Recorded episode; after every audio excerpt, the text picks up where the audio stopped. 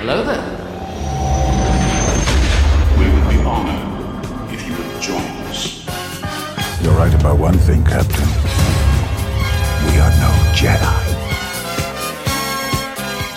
Hello there, and welcome to the Ahsoka Review podcast. This is one of the little spin off podcasts from our mainstay, Spark of Rebellion. So, my name's Garry, I'm one of your co hosts on the show, and I'm going to bring on my co host, Mr. Mark Asquith, in just a second.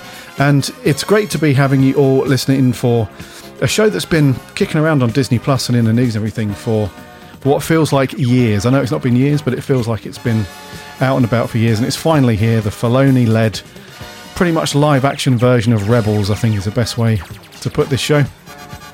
And uh, we're going to be going through episodes one and two as they've been dropped in on Disney Plus.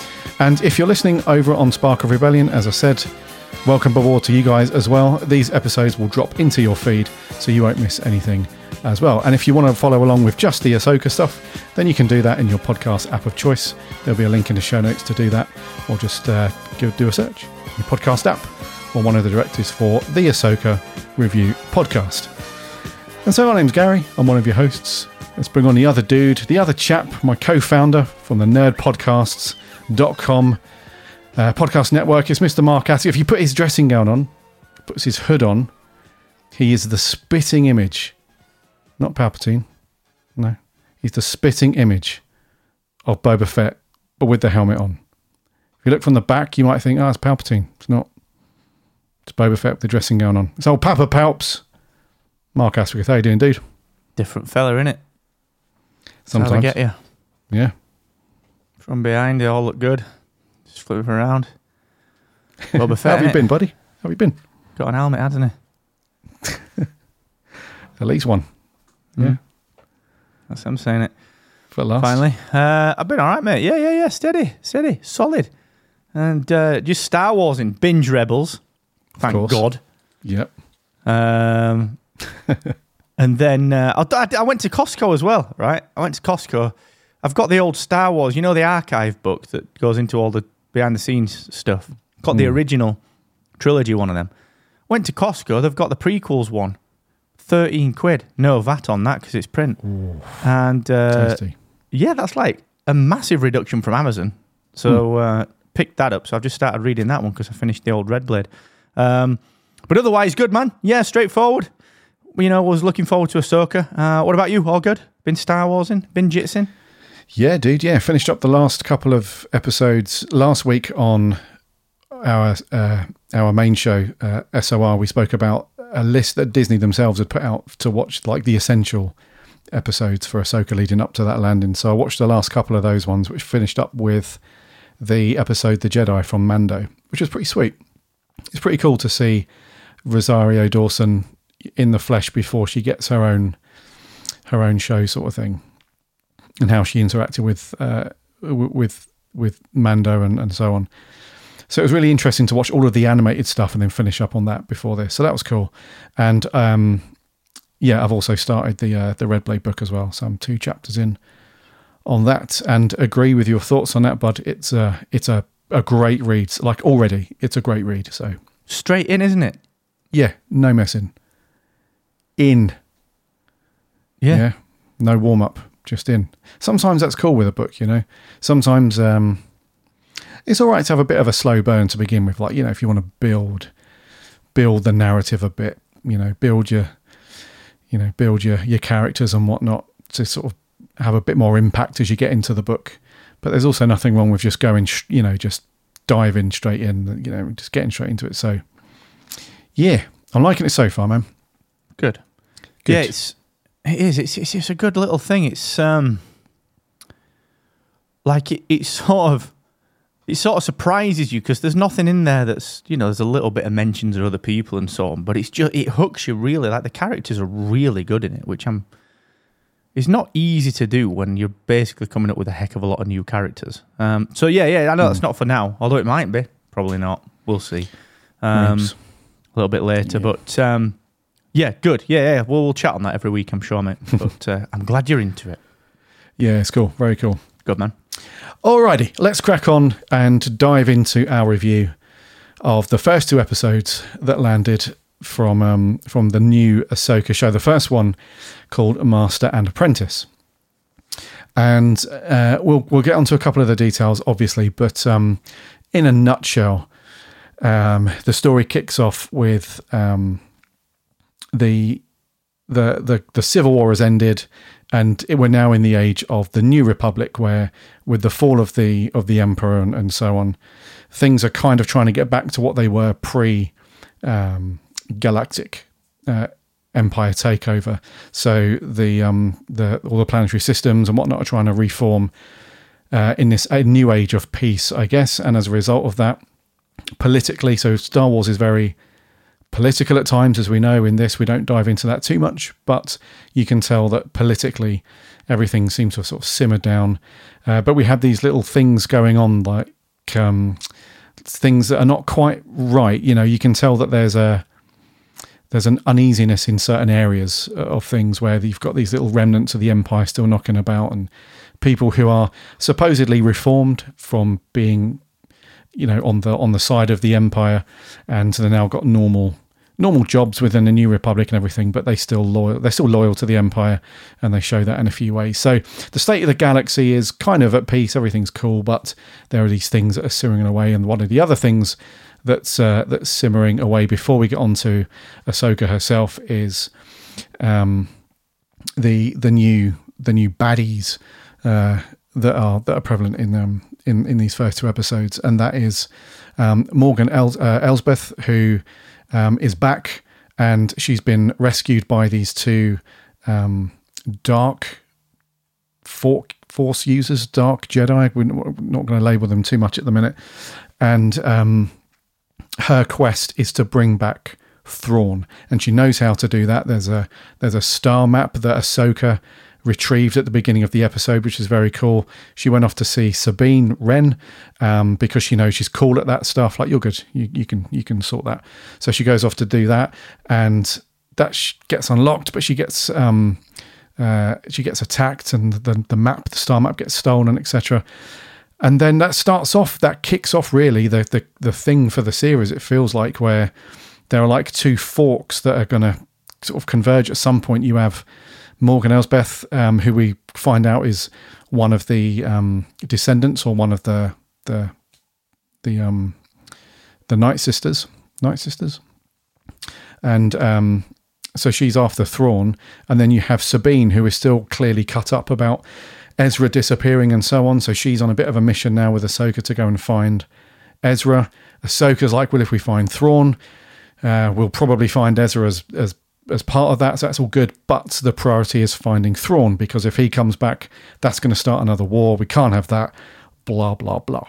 So that's episode one, pretty much in a nutshell. And um, to kick things off, then, dude, what were your initial thoughts before we dive into a few of the finer details? What were your initial thoughts on this as an opener to um, to Ahsoka? Yeah, man, I, I was, um, I was, I was really pleased with this. Um, actually, I'm going to say it as a Star Wars fan that's watched everything. All right, I was really pleased with it. As a fan, actually, as just someone that's like, oh, what's this new show? I was like, eh, that was all right. So it's yeah, this is where, and we'll get to this later. This is where things get really complex, I think, for Star Wars now. Um, but yes, overall, really enjoyed it. We'll get to the nitty gritty. I know we'll do the scores, then get to the nitty gritty. Um, but my first impression, and I think this is going to be the case throughout this series, like you're going to have to have a fan head on, take that off, and stick a casual viewer head on because I don't think any longer Star Wars can happily straddle both. It's becoming very difficult, especially when Filoni is involved, and that's not a negative. It just is. Mm. Yeah, good shout, dude. And I thought about that. Such a coincidence. I thought about that after I'd watched the two of these, and I thought, how have I just enjoyed this? Have I just enjoyed this as a fan, or have I enjoyed this as well? Three parts of that, I guess. I, have I enjoyed it as just a, your, your average Star Wars fan? Have I enjoyed it as a reviewer who runs a Star Wars podcast? Yeah. Have I reviewed it as a as a, a a more than your average fan because of all the um, animated shows, books, and and all that stuff that go into it. And uh, yeah, I think overall, I'm the same as you. I think I, was- I was really happy with more more than anything the um the visual consistency from because let's face it, this is pretty much live action Rebels, as you and I said it would probably be, as we've uh, run up to this over the last couple Yeah. of months. So the visual consistency, it does feel like now that Rebels has ended as an animated show, all we've done is just bridge the gap over to a live action show, and we've just carried over all of that stuff, which is very cool because they could have had a little bit of creative license there and and have, uh, have uh, put their own take on how things looked within, especially on Lothal. They they could have very easily changed that up a little bit and so on, but it doesn't. It, it pretty much is all as you would expect. If you know, if you watched the very last episode or whatever of Rebels when they were on Lothal, and then you just watched the first episode of this, you were like, "Shit!" You're like, "That's a Yeah, That's it's almost pretty like for like, isn't it? yeah, pretty much. It's like, wow, that's uh, you know, they've taken maybe they've taken the animated stuff and used it as a plate and then put the visual effects over Mm-hmm. it and so on. That's what it feels like. So I was really happy with that. And uh, should we do a score now? Then should we do a should we whack a score? Yeah, yeah, and yeah. dive What, and then get to the Okay. detail. Yeah. Um, uh, go on, dude. You go first. All right, just for episode one, then, so not episode two. Um, I'm just going to go straight down the middle with like a seven. And I know that's not down the middle because five's down the middle, but let's be honest, seven's down the middle, isn't it? so se- I'm just going to go with a seven. Um, Yeah, yeah, yeah. just because as a Star Wars fan that loves everything, it'd be a nine because it's like when you walk into a, you know, you, it's like when you walk into the Flash movie and you see Keaton on screen. You're like, I don't give a shit what he does. That's Keaton on screen. It's a ten. so, but then I've got to sort of deduct a lot for the fact that is my mum going to enjoy it as much because is is a lot of our enjoyment because it's like whoa look at Lothal whoa look at this whoa look at the way she used those lightsabers so mm, yeah it, it it tears me up to do it but I think it's got to be a seven I think it's got to be a seven it's the show that's conflicting me the most out of everything Hmm. Okay, interesting. So you've gone down the, uh, you, you've taken off your hat of, you know, deep deep Star Wars nerd, and uh, reviewed it as an Orager. So I'm probably going to go a smidge higher. Mine's a seven and a half for me, um, uh, just because I'm a, in a similar vein to what you've just said, with enjoying it from a certain point of view. But for me, I think all of the visual details just screamed quality to me. oh it was movie budget I think that's the key Yeah. thing about it man Oh, yeah. like the whole thing looked as good as any of the movies mm-hmm. and the oh, for sure. effects Yeah. were amazing and just yeah i'm just it's hard isn't it? Because i could go wild about it man. I could be like this is amazing. Um and it would be so easy to justify it because it is great. And i was blown away because i just watched rebels but it's just it's just the average of like the non-fan and the fan. If i was going full fandom it like i say it'd be a nine dude. It'd be a nine because it's it starts as star wars the movies and instantly, well, not instantly, but after like a third of it, becomes Rebels aesthetic. And you're like, well, somehow this has brought together the sequels, the prequels, the OT, the Rebels series, and Clone Wars, and probably Mandalorian at some point as well. Like, fucking hell, fair play. Well, yeah, it, it was kind of the the thing that we expected, and I'm pretty sure you and I spoke about this that we we thought there would be if you shoved everything into a bag that was essential to, to that bridges the gap between all the Star Wars stuff, like the different eras and the shows and whatnot. That's what they've done. They've they've they said right, what what's the top the top themes and narratives and the interconnectivity that we need to we need to absolutely nail with this one because I think this might be a, a bit of a precursor to the Filoni film that we've got coming in a year or two. So that you whack everything into your bag and then that's your bag of tricks, if you like. So if you need to, even if you need to weave in newer characters like we saw with um, uh, with with Baylan and and Shin and so on, even when you weave those guys into it, you still need to anchor them somewhere, and they did that with the whole, um, you know, the um, Yang droid who was talking to Ahsoka about the he had the lightsabers like this one I don't recognize this one was back from the Jedi Order. You know so they they anchor things back so you can tell it's Filoni reaching into the bag. He's like don't worry got some stuff for that. It's all good you know and other bits of the story it's like don't worry we got a bit for that you know it's all good.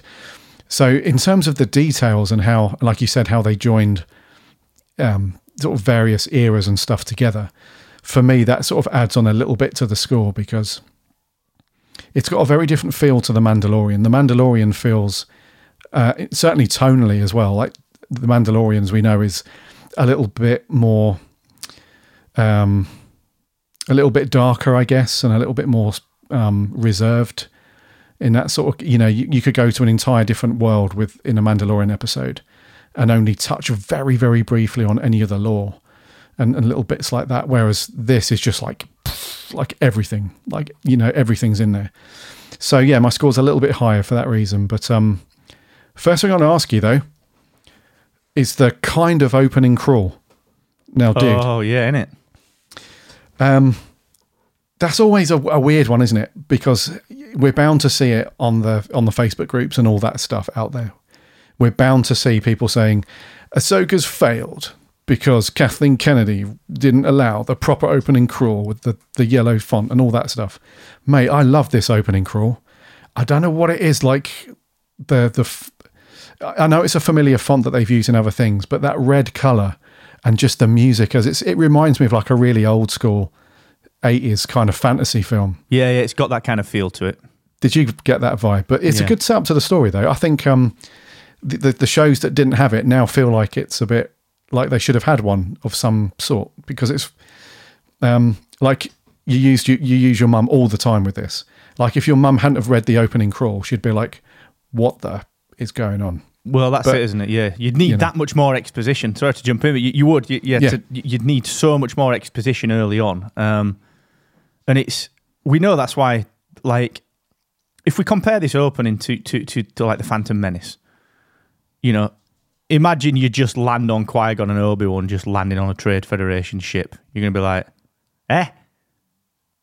And it, it just allows things to get better and, and just allows things to pick up at a pace. And, and it's, without that, like I said, that exposition for almost for exposition's sake. So yeah, yeah, it was a good shout that, and and, and the red font and the red Lucasfilm logo versus it wasn't. It was white or cream or whatever. It was a Ahsoka color in the second one. So yeah, the, it was good, man. It was a surprise that. Yeah, yeah, it was. Let's talk about some um, Let's talk about a few characters as we go in and out of the plot points quickly. Um, before we get onto Ahsoka and so on, let's let's talk about the uh, the the villains in the story. And the opening scene is very cool, where we have Baylan and his apprentice Shin, who go and rescue Morgan from the um from the uh, from the the the ship that she's held prisoner on loads of callbacks essentially to previous Star Wars bits. Just in that first scene, it was like, right, okay, we need to keep the fanboys happy a little bit as we kick off this story because we're probably going to get to some cool lore stuff where we get Anakin in future episodes and whatnot. But even some of the dialogue, like, you know, it felt very reminiscent of A New Hope and some Alec Guinness stuff and you know, you don't need to see identification and, you know, that kind of vibe. And then the corridor as he's walking down firing lasers back at him and using the force and whatnot. Very reminiscent of the Rogue One scene at the end with Vader walking down the corridor of the Tantive and, and all that stuff. So, a good introduction, do you feel, for these Dark Force users who we kind of don't know a lot about at this point in the story, but played very well, though. So, Ray Stevenson, hmm. the, the late Ray Stevenson, seems to be very. Is almost like a dark Alec Guinness. It feels like his character feels like a very dark old Obi Wan uh, Force user, and then Shin Hati, who's the his apprentice, she seems very menacing and uh, and has got her own view on things. Clearly, not a fan of um, of Morgan after she finds out she's one of the you know one of the witches. But what do you think to those guys? Good introduction, I thought. I thought they were some of the best new characters that Star Wars had has had for such a long time, and I think there's so many lessons that can be learned from why they are so good. I think you've got something's going on with Skal or whatever she's called, Skal. Um, she reminds me of Ventress, but in such a like in more of a feral way, which I think is going to be really interesting. There's there's a story there somewhere that's going to come out. Um, but Ray Stevenson is the standout in this entire thing. Like he is, Yeah. You know he's supposed to be a bad guy, but you know he's not. Like you know he's not. You know he's just a Jedi that has been keeping his head down or doing something and just getting by. And, you know, I mean, how old is Let's assume he's sort of 50, 55 here. This is five years after Jedi, so 25 years. So he's, he would have been, he would have only just been a knight at the end of the Clone Wars, mm-hmm. probably. Um, and he was just, like, the delivery of everything was just perfect. Like it was just nailed. Um, uh, you know, sympathetic, empathetic, confident, menacing, but not trustworthy somehow. Everything about it is perfect, and I just yeah, fascinating, fascinating. I'm really curious about what's going on with that character.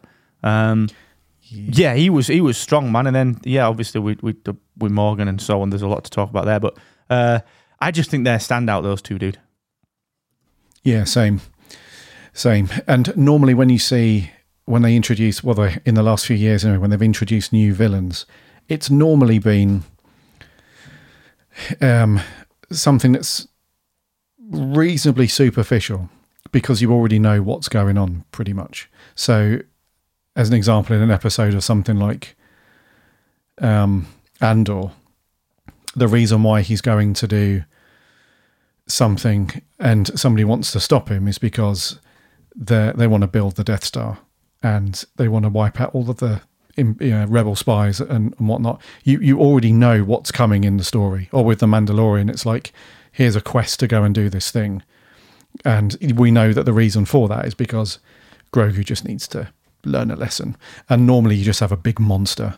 Do you know what I mean? Or you have like a group of you know, a gang or something. You know what I mean? So, but with these guys, it's the complete opposite end of the spectrum. It's like not only are they force users and they've got cool lights, you know, it's not the it's not the red lightsabers that you see from Kylo Ren or Vader or anything. They've got this kind of orangey red, you know. So they're it, it more than anything, it's fascinating to find. Will be fascinating to find out exactly why they are the way they are because they have no allegiance, obviously not to the. They're not fans of the Jedi at all, but at the same time, they've not they've not fully transitioned over to like full on dark side Sith or anything.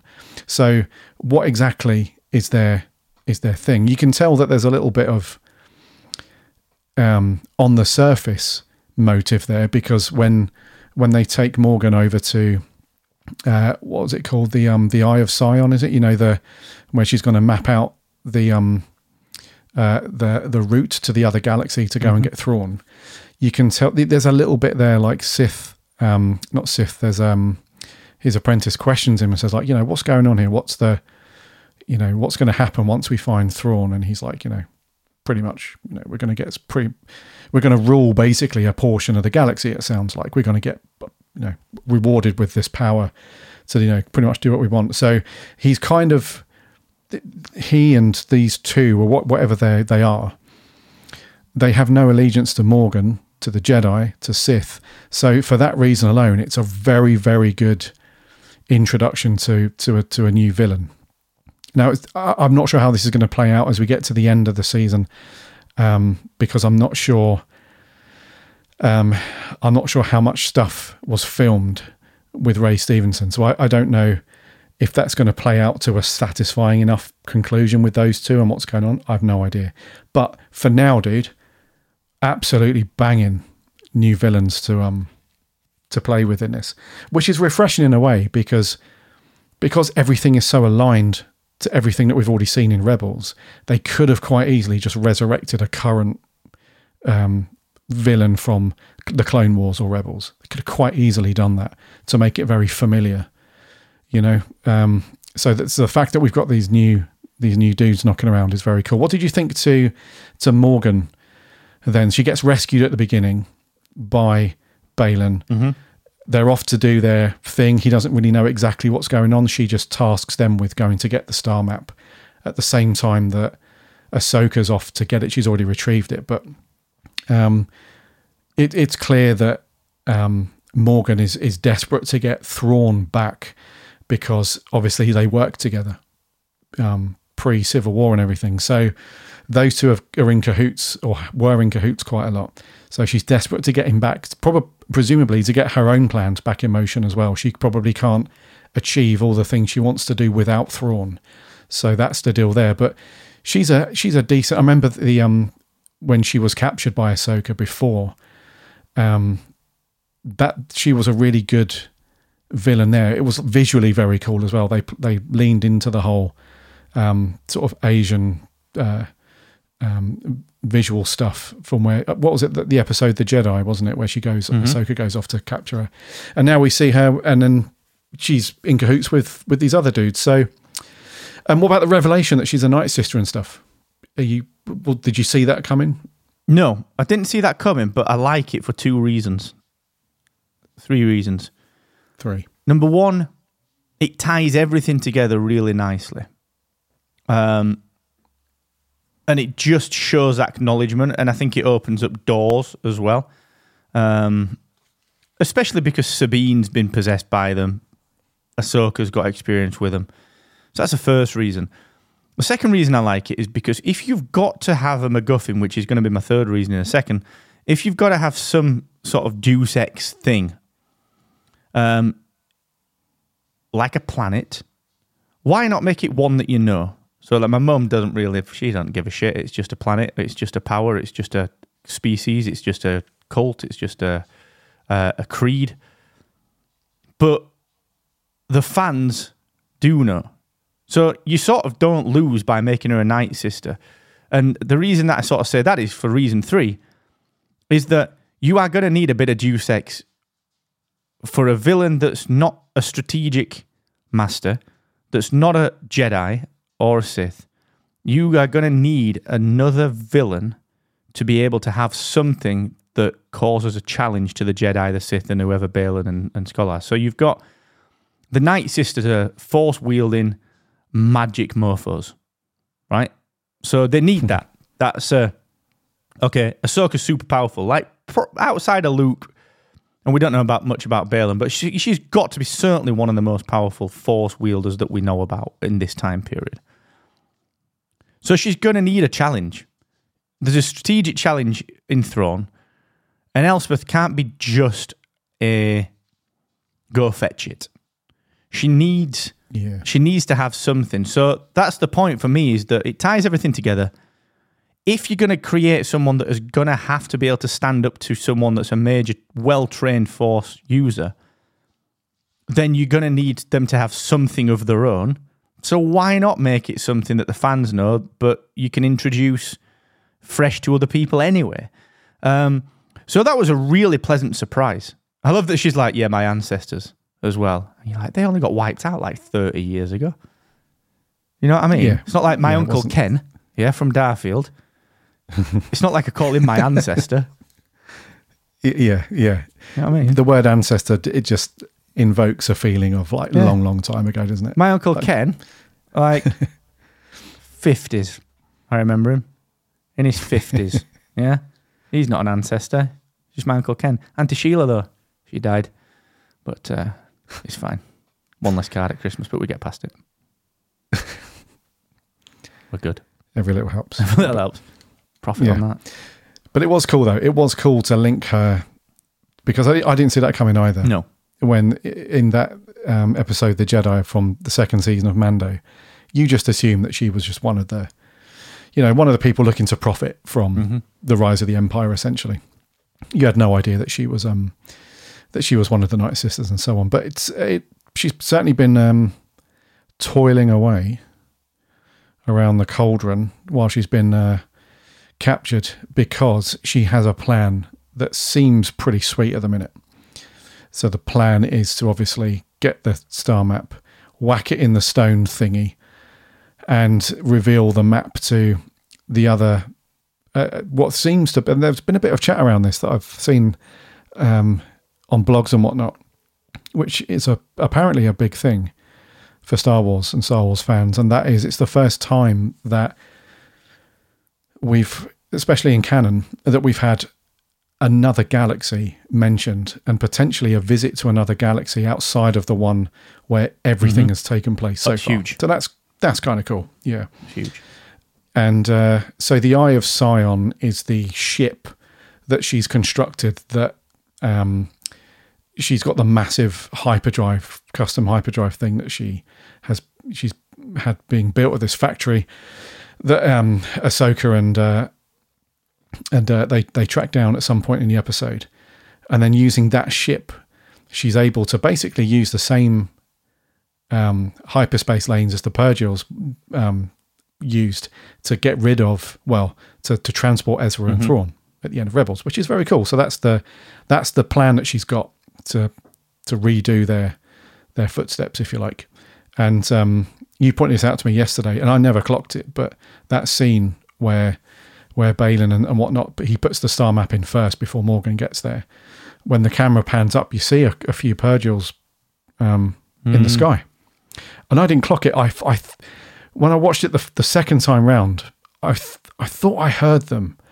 I thought, can I hear that? What's that noise? I'm sure it's very faint and like I can hear them, but I didn't clock them. But um, I think that's just a little Easter egg in itself, dude. Because if you blink, you miss it, and it's very very hard to see, especially if you like like my dad, who when he gets his new TV, he just doesn't mess with the settings. It's like demo mode that you have in the shop, so you never bloody see him anyway in the clouds. You just see the shadows in the clouds. But um, so yeah, the whole hyperlanes thing with the Purrgils, dude. I think that's going to be a that's going to be a thing. My guess is that they'll successfully make their way to this other galaxy, and then the ship will pack up, and then they're going to have to use the Purrgils to get back. That's my my guess with that. But um, Hmm, interesting. yeah, yeah. Um, okay, so baddies, pretty sweet, pretty good plan from her. We'll see that pans out. One thing on that uh, on the Sion, Oh yeah, that's a hyperdrive ring. of course it is. Big Yeah. time, isn't it? Yeah, as soon yeah. as it panned out, I was like, it's got a little Jedi ship in the middle of that, is it? Yeah. Of course it is. Do you think that's how they're going to just get the Star Destroyer back? 'Cause it's all blown to crap in it. Exactly, mate. Yeah. Yep. It needs it needs um a mechanism, not just physically in the story, but it needs a, a narrative mechanism in order to because this has to be a two way journey, right? Has there's no point like planning for like just to get there to say hello and then you're all trapped. You know, it has to be a it has to be a, a route home as well, and I think that's the thing. Yeah. I think you're right on that. I, I'm I'm really curious about that. Um, just on that point uh, with the, the the unknown regions, like, do you think we're to see, like, okay, let me rephrase what I was just about to say. I think this is probably where we're going to start to see the introduction, a subtle introduction of a another species. So, you know, either something to pull out from the Vong in Legends or similarities thereof, I think we'll get through to Heir to the Empire with the, the threat of these other people. And then that might be the direction thereafter. You know, that's what I feel might might come about. Alternatively, this could be the Chiss. That galaxy could be their galaxy. It could be that Chiss space. Complete bit of luck if it is. You know, let's get these random whales. Just go off to hyperspace. That'd be fine. Yeah. And Thrawn's like, oh, hang on. Guess who's back? He's here. Um, As luck would have it. as luck would have it, I know this place. Yeah, cracking kebabs, actually. Um, it just, Stay yeah, clear of Tony's though. I- so it just, I, I- I just, I can't see it be, I, I can't see it being the chiss because of that. I think it would be like, oh, that's bloody convenient. Um, so I wonder if they're just going to use this as a way because there's got to be people there. There's got to be all you know creatures there, um, and also they used the word which was really interesting in the crawl. They used the word exile. They said they're going to bring him back from exile or he's in exile, whatever that phrasing was, and he wasn't exiled. He just, I suppose he was, but not by, not in the traditional like you're exiled because you're. It's like Ezra's Ezra was the one that just dragged him there. He just dragged his ass there. He took him and he just you know he screwed him over. Um, Yeah. So Exile is like Yoda on Dagobah, right? Exactly. Yeah, yeah, yeah. So there's a lot. Yeah. There's a lot to unpack in that that I think we'll start to see a lot of. And I just this other galaxy is quite is quite interesting, dude. So I know, yeah, well, don't want to dwell too much on that one, but yeah, just found it interesting.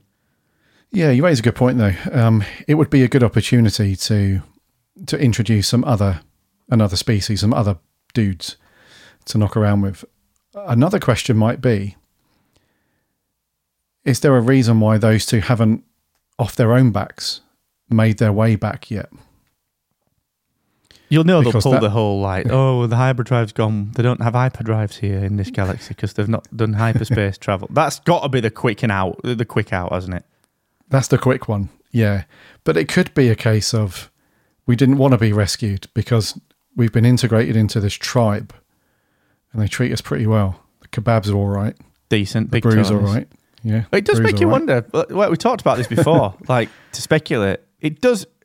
The, we, we said it on the last episode of Spark Rebellion. Like the obvious twist is that Ezra and Thrawn work together and they've got to know each other and they're decent buddies because they've been there for what eleven years. Um. So, yeah, I ju- but I sort of hope that's not the case because it's almost too obvious a twist. almost. Yeah, but that is fascinating though. I'd hate for them to. I'd hate to get to that other galaxy, and it's just, you know, I don't know things that we've seen a million times in Star Wars. You know, that'd be weird. But yes, anyway, not going to dwell on that too much. We might deep dive into that if they, if we get to another episode, and that's like a big, a big theme of those episodes and whatnot. So, okay, so a seven. Actually, no. Um, let's talk about the. Uh, the goodies then. So good introduction to the the villains of the story. Some interesting plot points in terms of setting up the series as we go forward with this whole thing we just mentioned with the with the Sion thing and hyperdrives getting back and so on. The it was very different to some of the other Star Wars things where um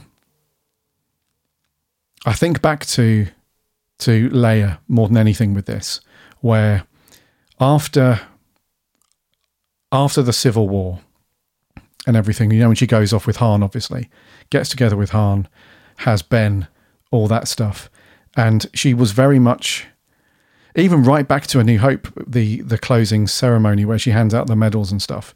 She was always very much a public figure for the rebellion and obviously the New Republic and so on.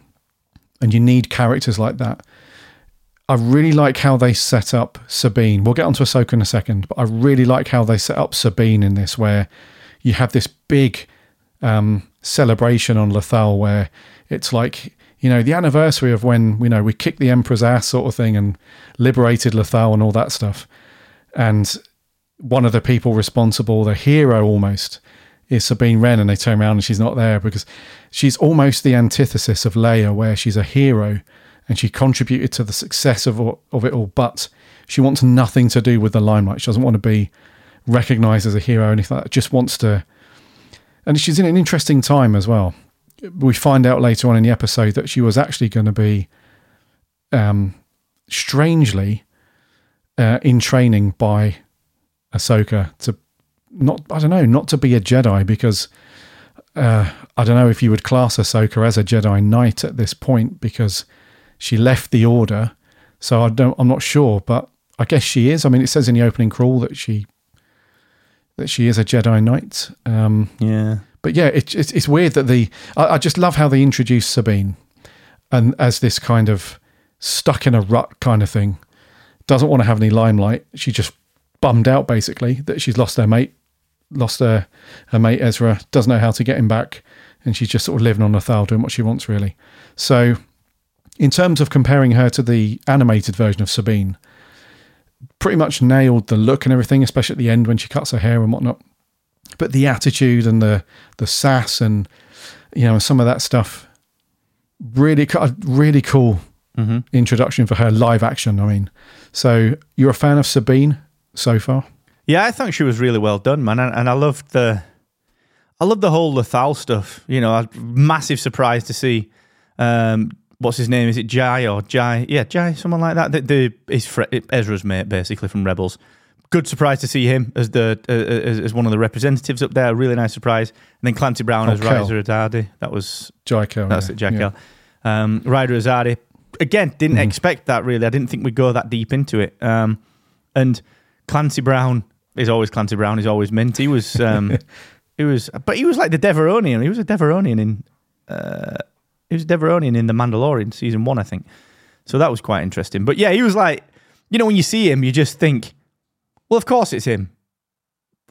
Like, how could that Yeah. character not be him?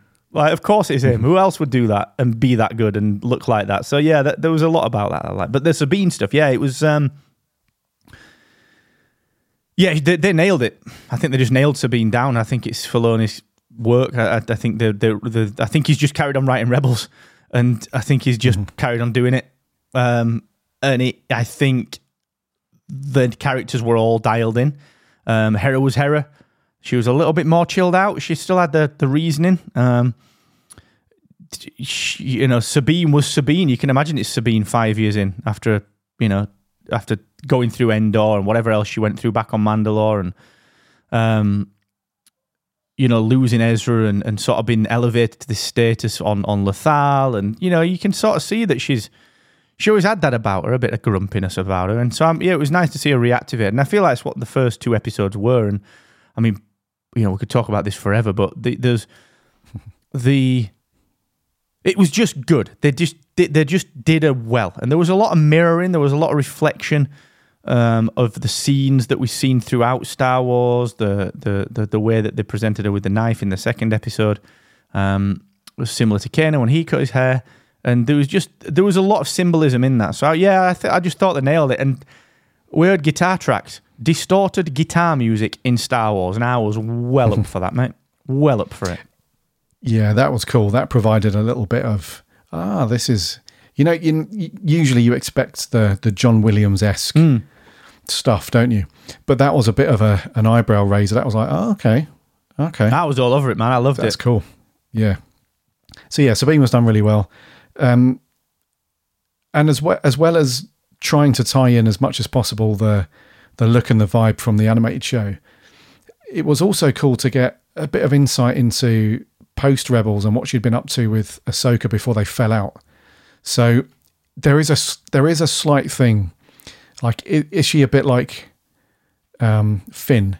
Is she force sensitive? Is that why she's, you know, she can handle herself and Ahsoka sees something in her to train her, sort of things. So that was cool. But it was also cool to see her handle a lightsaber, and obviously that was a knock on from her having the dark saber back in the whole Mandalore stuff. So that was all good. And as you mentioned as well, Hera was done really well, and not just the look because obviously trying to match the look, but she was um a real confidence to her character. Like when they went to the the factory building a hyperdrive, and they're questioning the dude, and he's like, "Ah, I can't can't see these documents. They're locked. I don't have jurisdiction. She's like, ah, that's all right. I'm a general. I'll give you jurisdiction. You know, she's just a real Yeah, yeah. quiet confidence and everything. So And she always had that in Rebels as well. It was she always nailed Yeah, that aspect of it. She got feisty when she had to get feisty. So I, yeah, I think they did such a good job. And stylistically, they were all very well done as well. Like, even down to the detail of like, um, I don't know if you noticed, but the gun belt that Hera was wearing is the same style gun belt that Han wears, um, Yeah, down to the yeah. buckle. And I was like, oh yeah, they're just standard issue. You know, it was. and it, so there's loads, loads of little details about one. Um, actually, here's a question for you because that got me thinking about the uh, the Hollow Room. Um, and there's so much we can talk about with this. Like, it's we're gonna have to. I don't know. There's so much more we can talk about, but um, the Hollow Room, which was very reminiscent of of of um, every original trilogy briefing room that we saw. Basically, the circular table, the holograms, the, the benches, and whatnot.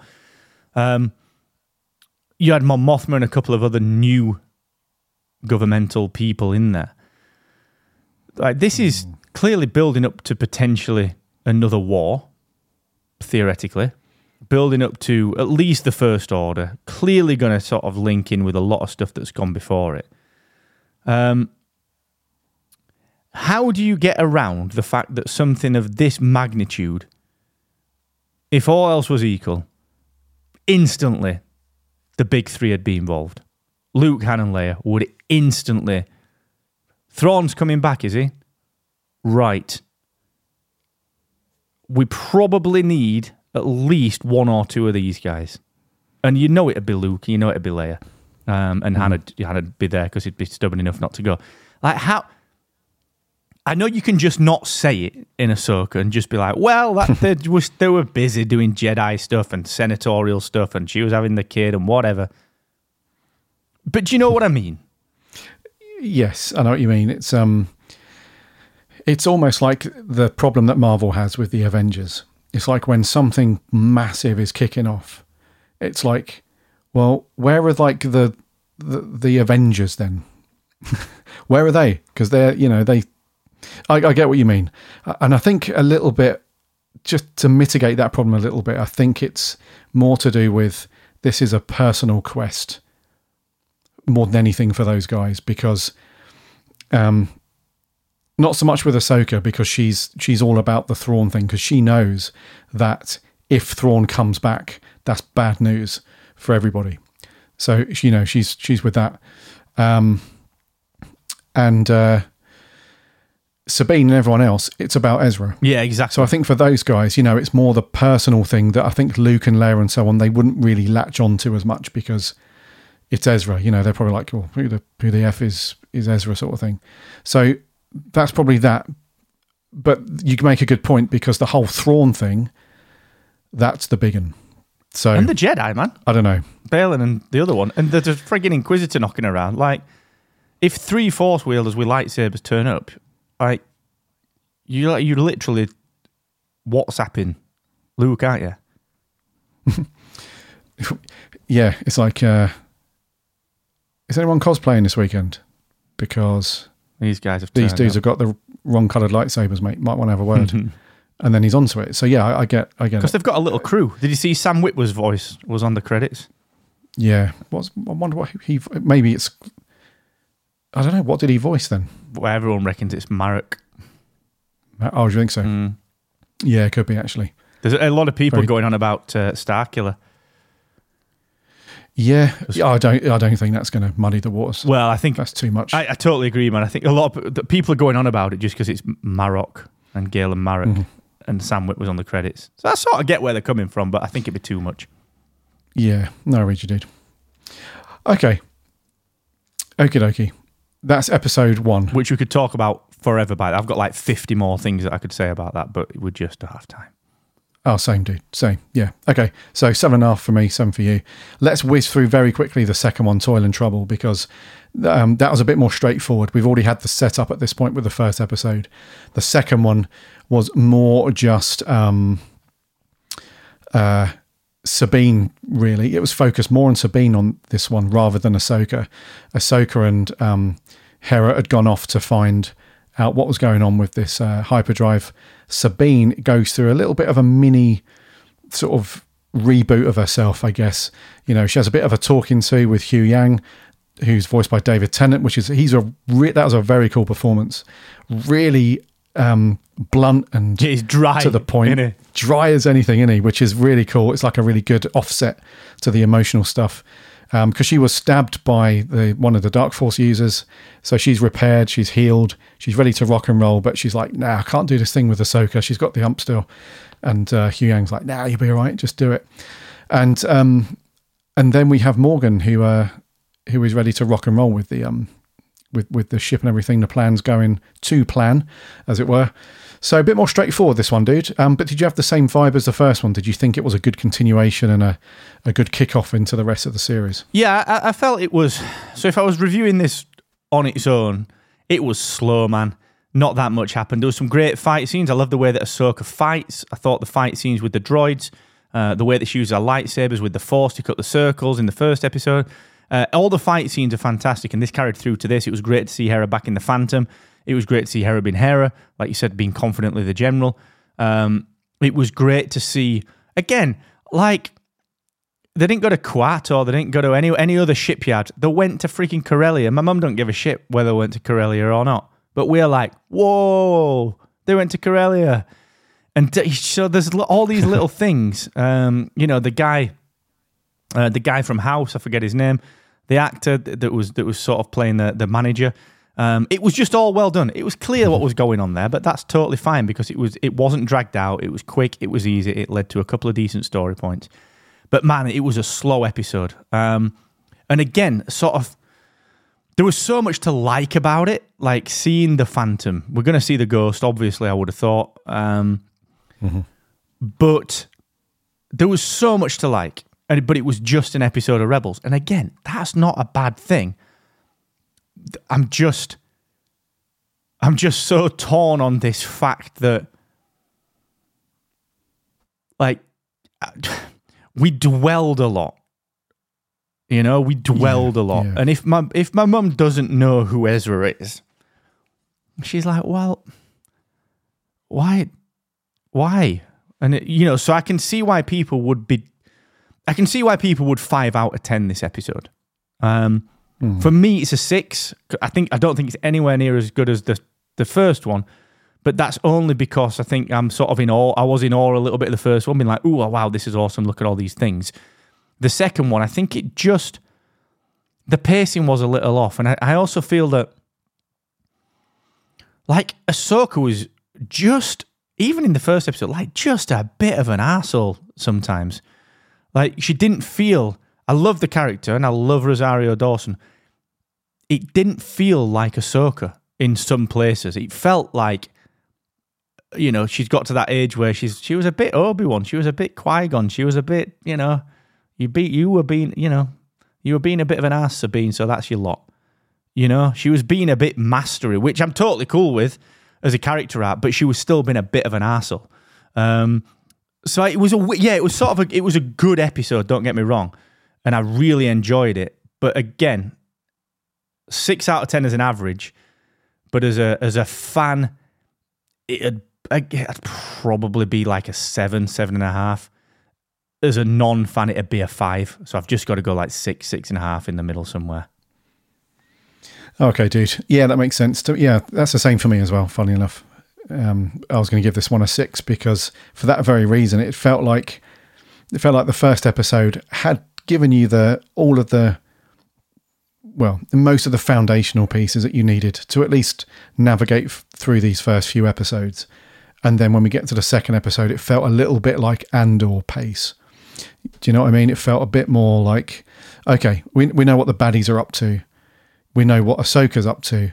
Now let's focus on Sabine because we need we need her character progression to be a little bit faster than the, the main narrative because we need her to pull her socks up a bit because we need like rebel Sabine in the story, like quick sticks. So let's get to her having that realization that actually, even though they had a bit of a falling out, her and Ahsoka, they can just, you know, they just crack on.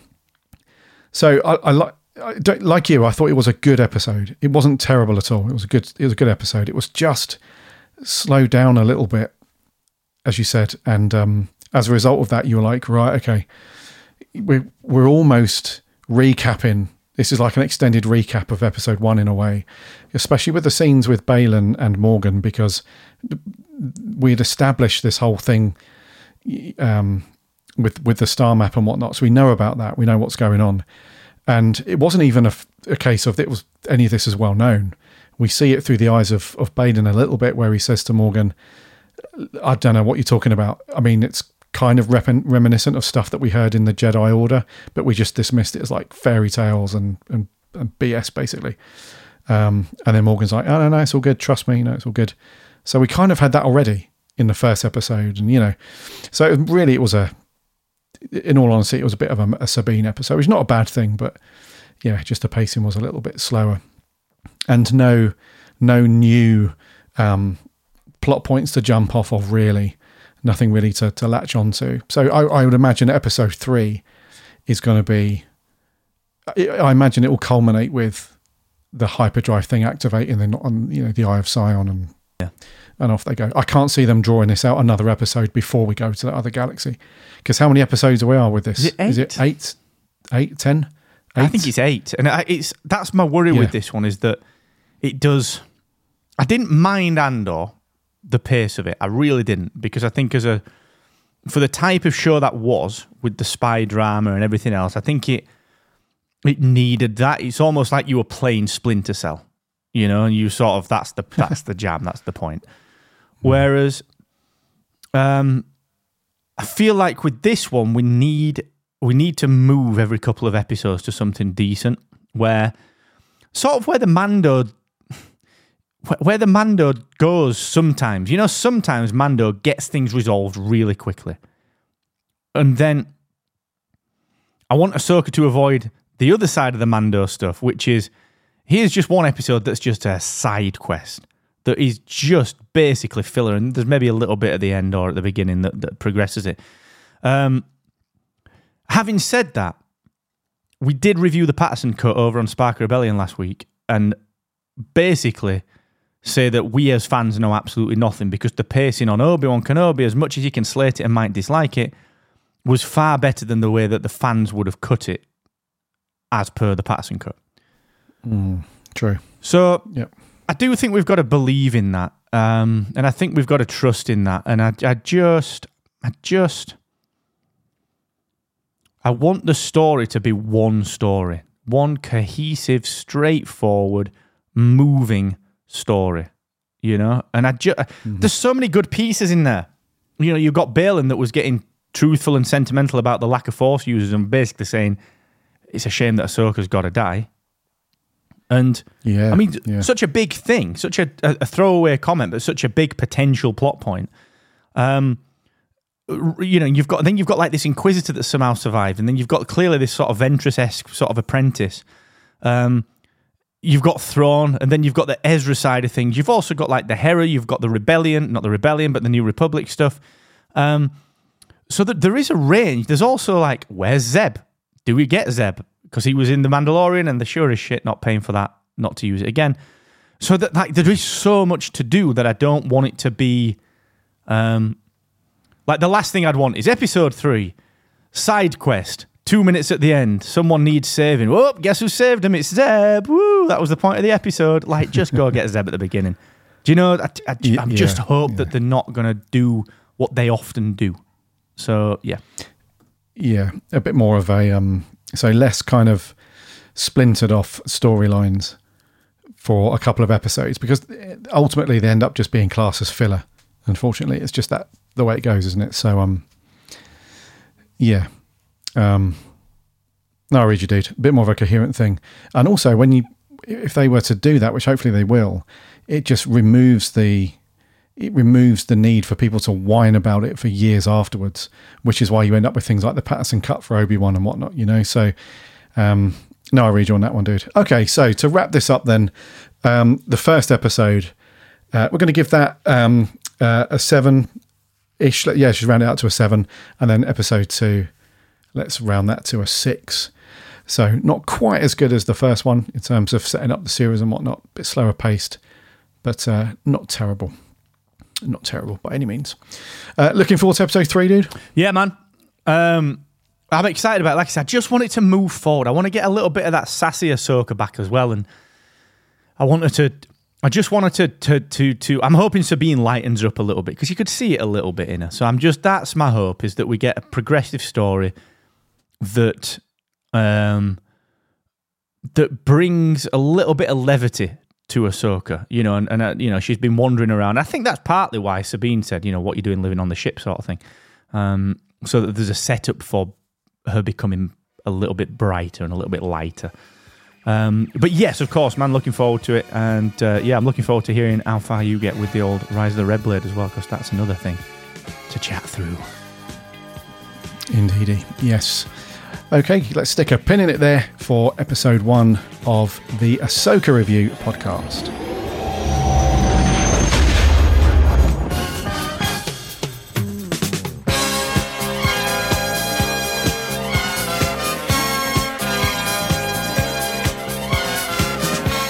Thank you, thank you, thank you so much for listening to our first episode of our wee little spin-off show.